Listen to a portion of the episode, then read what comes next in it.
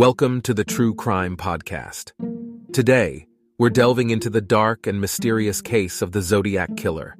For over five decades, the identity of this elusive killer has remained one of the greatest unsolved mysteries in American history. The Zodiac Killer terrorized Northern California in the late 1960s and early 1970s, murdering at least five people and sending cryptic letters to the media and police. His taunts and threats created panic and fear throughout the region, and his case continues to captivate the public's imagination to this day. Join us as we explore the chilling crimes of the Zodiac Killer, the theories surrounding his identity, and the enduring impact of his crimes on American society. We'll delve deep into the investigation and discuss the many suspects and leads that have been explored over the years, as well as the forensic techniques that have been used to try and identify the killer.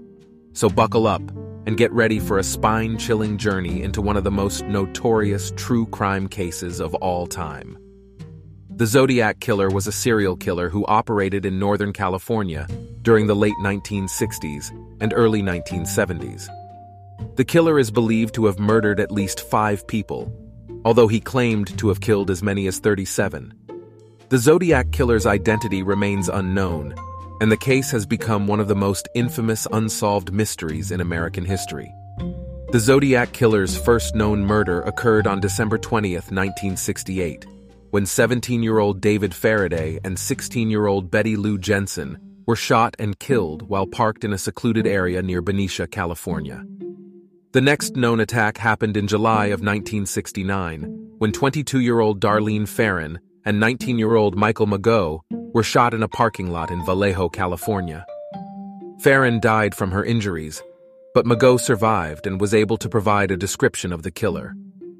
Over the next few months, the Zodiac Killer sent a series of cryptic letters to newspapers, taunting police and claiming responsibility for the murders.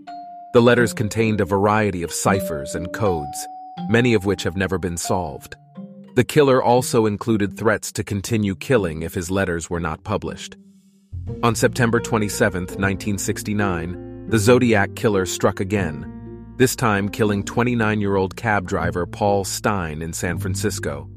The killer took Stine's wallet and a piece of his shirt, which he later sent to a newspaper along with another cryptic letter.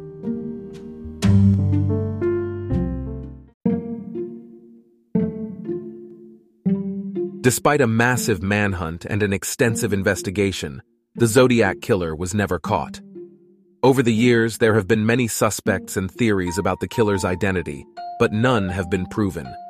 The case remains open and active, and the killer's identity remains one of the greatest unsolved mysteries in American criminal history. The Zodiac Killer's crimes and cryptic letters have captured the public imagination for decades.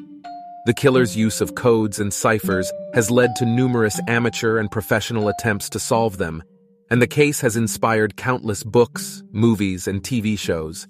The killer's identity may never be known, but the case continues to fascinate and intrigue true crime enthusiasts around the world.